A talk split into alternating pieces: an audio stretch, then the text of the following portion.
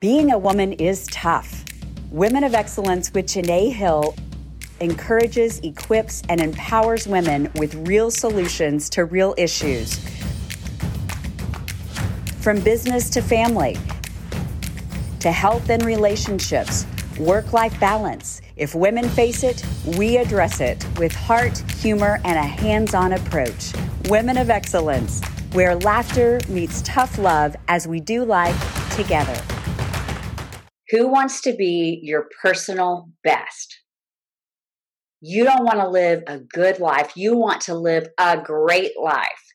And in order to do that, you might need to make some changes. They may be small changes like tweaking your organizational skills and administrative skills, or they could be bigger changes like losing lots of weight or leaning in and repairing some relationships or changing careers. Whatever change you want to make, small or big, we are going to give you the tools to do it this season on Women of Excellence. Hi, I'm Janae, and I'm a wife and a mom, a Jesus lover, and and a gal who has been through a lot of changes, both personally and professionally um, to get where I am today. I am not saying that I am perfect or that I have it all figured out, but I am here to say, by the grace of God and a whole lot of intentionality, I am now walking in strength and confidence versus fear and insecurity and truly living a life I love, and you can too.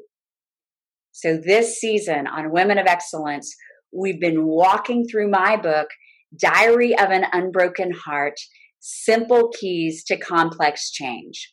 We've talked about how the first thing you have to do is choose to change.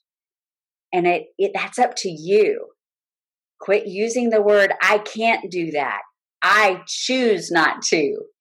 And we've been talking about how you can take ownership of your life. And then we talked about belief. We've talked about the people who are in our lives. Are they uppers or downers? Getting comfortably uncomfortable. Change never happens in our comfort zone. We also talked about inside doubts, those things that are inside of us, fears and insecurities, and we project them outward. And that leads to stinking thinking. And I gave us some practical tips for overcoming that.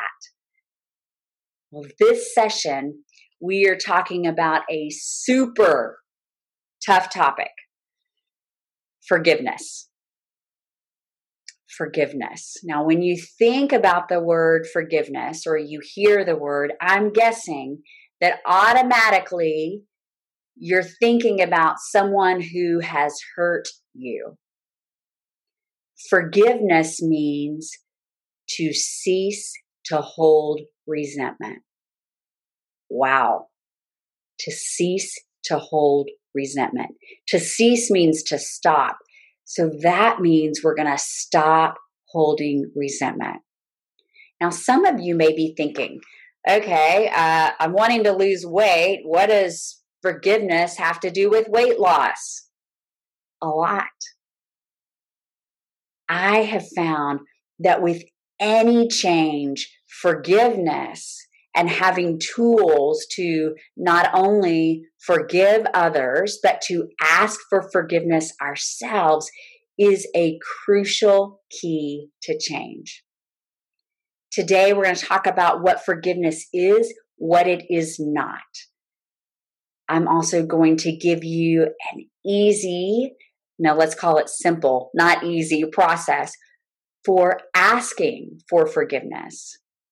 And then a tool for extending forgiveness. So let's dive in. Think about someone for whom you need to extend forgiveness. Years ago, I was in an awful um, marriage, an abusive marriage, both physically, even spiritually, emotionally. He was a pastor um, and just lots of really bad stuff. And um, he had actually been in jail for years for theft and fraud, and I didn't know anything about it. And that's just a small little example of some of the things that I had been through with this gentleman. And so I felt like I was entitled to not forgive him. Um, I actually lost a child um, as a result of some of the abuse, perhaps. And so I felt entitled to not forgiving him. What I didn't realize is that by not forgiving him, by holding on to that resentment, it was like drinking poison and expecting him to die. I was the one contaminating myself through unforgiveness. Forgiveness is not forgetting. This time in my life with this particular gentleman was really, really tough. To this day, he's never apologized for any of it. But that doesn't mean I don't extend forgiveness. And here's why. With me, by holding on to that bitterness, to that resentment, it didn't hurt him. He's moved on, I'm guessing. But guess what? Every time I thought about him, it churned me. It made me not want to do things. It made me lazy. It made me depressed. How could I be my personal best when I am holding on to all of that bitterness and unforgiveness? And so, that first key forgiveness is not forgetting. So many people say forgive and forget. No, it's just not possible to do that, especially when the hurt is major. But what we do do is as we walk through the forgiveness process, when I remember those things, the sting is not there. I no longer resent him. In fact, I've even learned to be grateful for what I walked through and for those hard times because now I am able to help other women who are experiencing abuse in a relationship. If you are thinking about someone who has hurt you, I'm going to challenge you to write them a letter. Dear so and so, I forgive you for, and list all of the things that they have done to hurt you. Ah, some of you may be afraid even just to write the letter. You're already going into anxiety. I didn't say you had to mail the letter, but write the letter. With my first husband, I wrote probably a 10 page letter of all that I was forgiving him for. And then, after a lot of prayer and wise counsel, um, I burned the letter. And burning the letter didn't make it go away. But for me, it was just an act, a symbol of letting it go, of putting it behind me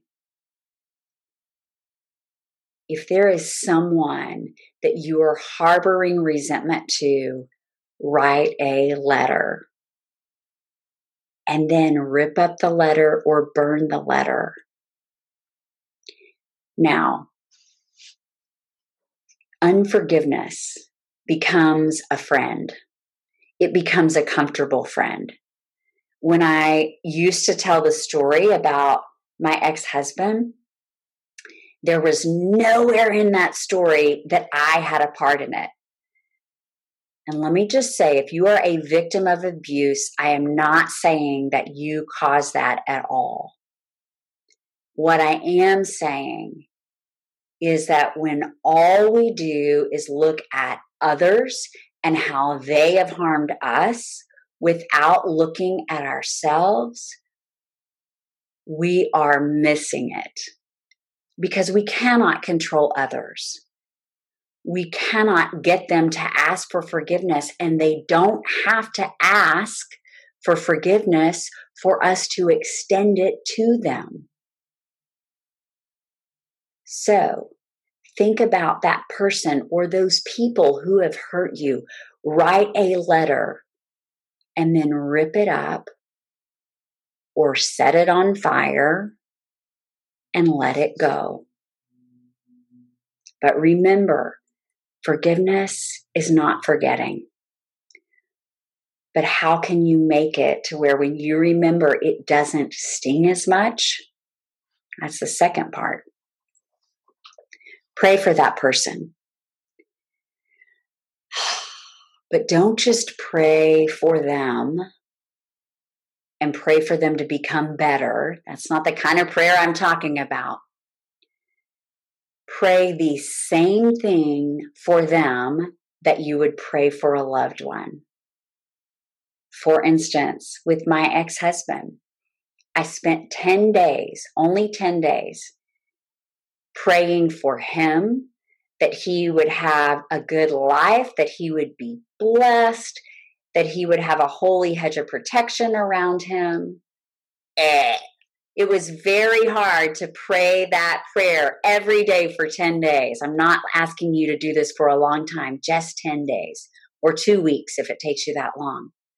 But what I found in that 10 days is that by praying for him like I would pray for a loved one, the Lord softened my heart towards him. I know this may sound really, really difficult to do, and it is.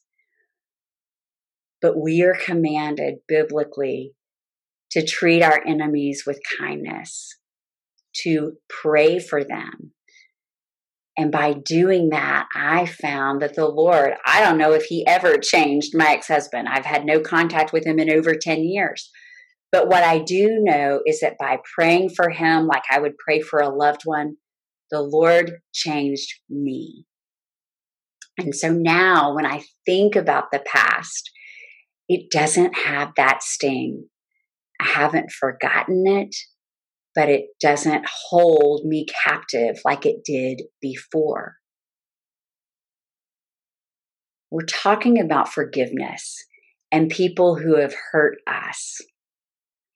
But the harder, and I believe the more crucial part of forgiveness, is for us to think about people from whom we need to ask for forgiveness. If you've listened to some of my previous sessions, I have referenced my bonus daughters, also known as stepdaughters. And with them, um, I didn't start off as a good stepmom. I made a lot of mistakes. And oftentimes, when we've made mistakes, we just want to scoot past them and change our behavior without ever acknowledging what we did wrong in the past because that's more comfortable. But we can't experience true freedom if we don't talk about the elephant in the room. And I'm going to give you a three step process for asking for forgiveness. And it goes like this Number one, will you forgive me for and insert a specific behavior here?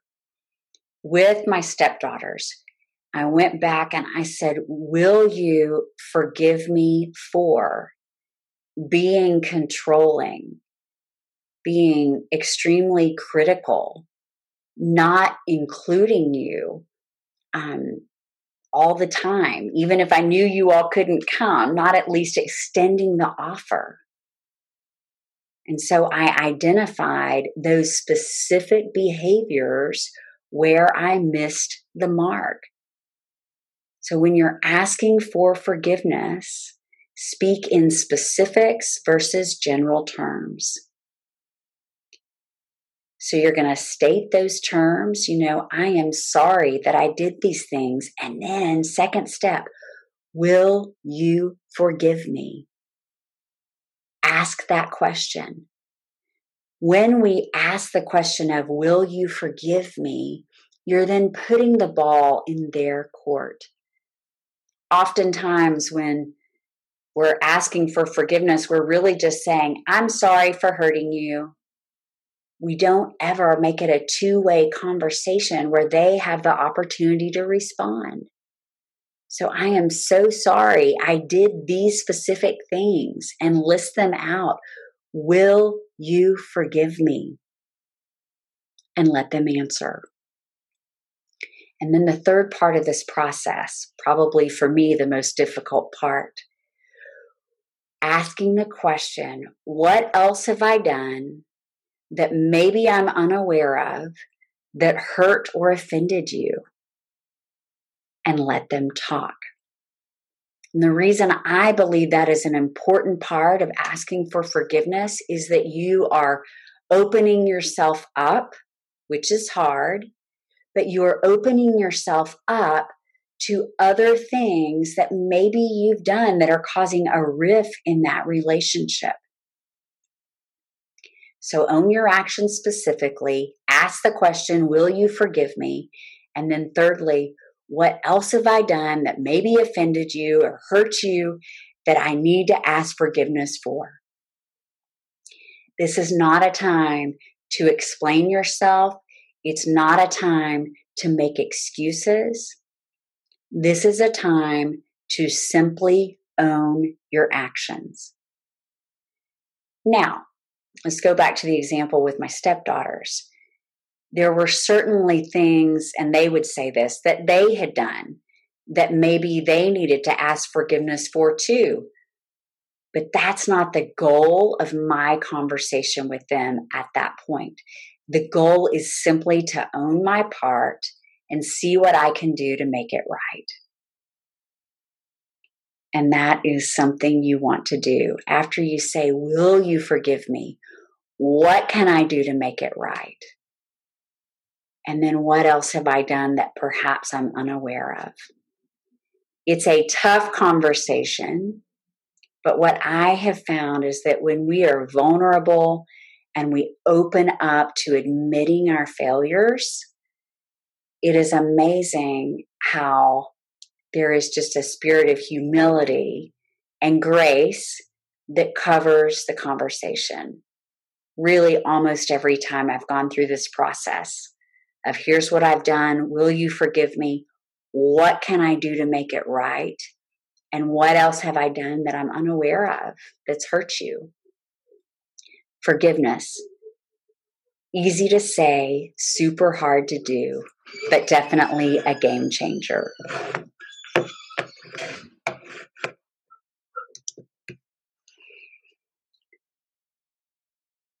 Forgiveness. Easy to say, hard to do. Even harder to ask for forgiveness from others. But I will tell you that for me, when I am holding on to unforgiveness, there is absolutely no way I can be my best because that unforgiveness manifests itself in overeating. It manifests itself in not being gracious and kind to others, and in many, many other ways that sometimes we don't even realize are a result of unforgiveness, churning at night, not sleeping well. And so I'm going to encourage you to think about who you need to extend forgiveness to. Write that letter, then rip it up or burn it. Pray for that person like you would pray for a loved one, and then let it go. Give it to God. And then, more importantly, have the courage to lean in, ask for forgiveness, be specific. What can you do to make it right? Ask that question. And then ask what else you've done that maybe you're unaware of that you need to ask forgiveness for.